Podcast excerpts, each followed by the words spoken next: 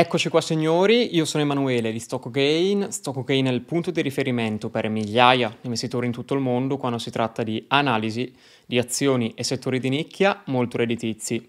Oggi parliamo del tema immobiliare, tratterò soprattutto il mercato immobiliare americano perché su quello italiano eviterò di focalizzarmi dato che è stantio praticamente dal 2008 nella maggior parte dei casi.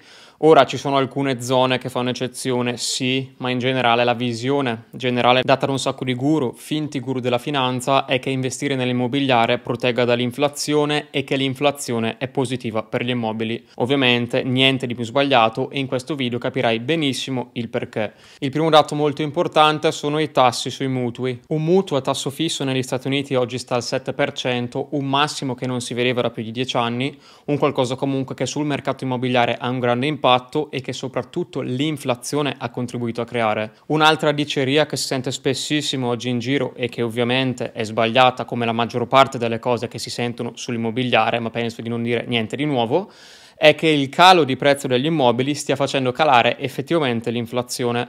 Ovviamente questa affermazione è sbagliatissima. Sta sì calando il prezzo degli immobili e qui niente da dire, ma il costo degli immobili sta rimanendo pressoché costante, appunto perché i costi di finanziamento stanno aumentando vertiginosamente.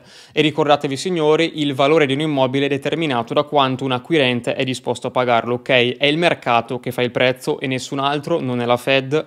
In passato alla fine la Fed ha contribuito al grande aumento del prezzo degli immobili, ok, ma oggi con l'inflazione elevata e la Fed aggressiva è il mercato a fare il prezzo ed è quanto un acquirente è disposto a pagare questo immobile che fa il prezzo. Ora considera i costi di finanziamento in continuo aumento e capirai subito che gli acquirenti sono disposti a pagare meno per le case a causa dei maggiori costi di finanziamento. Alla fine la spesa sarà sempre pressoché simile, quindi una grande bufala che l'immobiliare in calo, quindi i prezzi delle case in calo, abbattano l'inflazione. Perché questo? Perché il consumatore alla fine quello che acquista non è il valore della casa, ma è la rata del mutuo, è quello che spende. E ovviamente i tassi di interesse sempre in aumento fanno aumentare sempre di più la rata sul mutuo e ovviamente causano maggiore pressione sui consumatori. Andiamo ora a vedere però i grossi problemi alla base del mercato immobiliare. Innanzitutto abbiamo diversa gente che ha stipulato un mutuo a tasso variabile quando i tassi erano molto bassi e ora i tassi stanno aumentando verticalmente, ma non sono solo i tassi ad aumentare, stanno aumentando anche le tasse sulla proprietà e soprattutto i costi di manutenzione.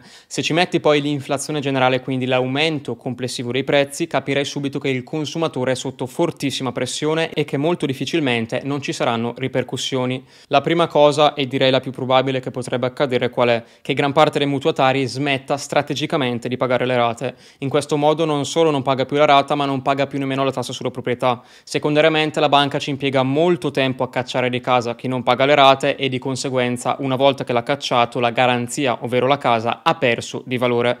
Questo ovviamente potrebbe essere un enorme problema per gli istituti di credito. Un altro problema molto grande sono coloro che hanno stipulato invece un tasso fisso, quindi hanno un tasso di interesse molto basso sul mutuo e sono dunque incentivati a rimanere in quella casa. Diciamo che questa gente quindi rimarrà il più possibile nella stessa abitazione, bloccando il mercato immobiliare, perché ovviamente non può permettersi un nuovo mutuo con i tassi attuali. Anche questo è un brutto problema per gli istituti di credito.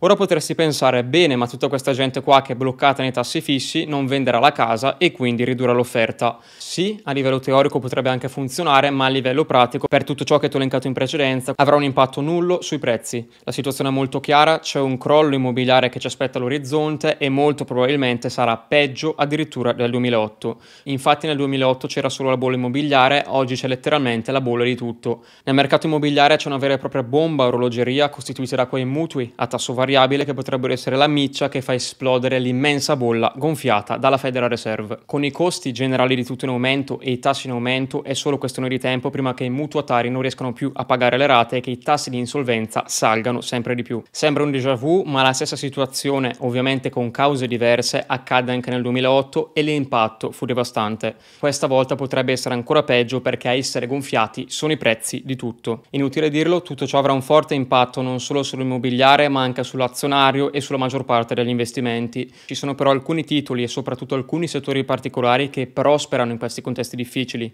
sia grazie all'inflazione che grazie alla deglobalizzazione che stiamo vivendo. Ed è proprio questo il lavoro di Stock Gain, selezionare migliori settori in questo contesto che prospereranno e successivamente scegliere meticolosamente le migliori azioni di questi settori per ottenere il massimo profitto da qui ai prossimi anni. Ci aspetta un'alta inflazione, tassi in aumento e in generale un contesto molto difficile in cui investire. E l'unico modo per ottenere risultati superiori all'inflazione e conservare la propria ricchezza è affidarsi a chi ha già dimostrato di sapere ottenere ottimi risultati mentre la maggioranza perdeva soldi. Ebbene sì, nei nostri canali privati Silver e Premium abbiamo già dimostrato di sapere ottenere risultati in doppia cifra percentuale mentre l'S&P 500, le obbligazioni e in generale la maggior parte degli asset a livello mondiale sprofondavano letteralmente di valore. Siamo altresì consapevoli che i canali Silver e Premium hanno una soglia d'ingresso molto alta per la maggior parte degli investitori, è così che abbiamo deciso di rendere ufficialmente disponibile il canale Copper. Abbiamo già aiutato centinaia di persone a prosperare, ma vogliamo dare l'opportunità ad ancora più gente di ottenere risultati da qui al prossimo decennio. La disinformazione in giro è molta e soprattutto un sacco di gente sta continuamente perdendo ricchezza. Ricordati che se la situazione va avanti così, con perdite anche del 15-20% annuo nominali esclusa l'inflazione, non ci vuole molto tempo prima che ti impoverisci. Devi prendere in mano ora la tua situazione e il canale Copper è la cura definitiva all'inflazione. Trovi qui sotto il link per accedere al canale Copper, io ti aspetto di là.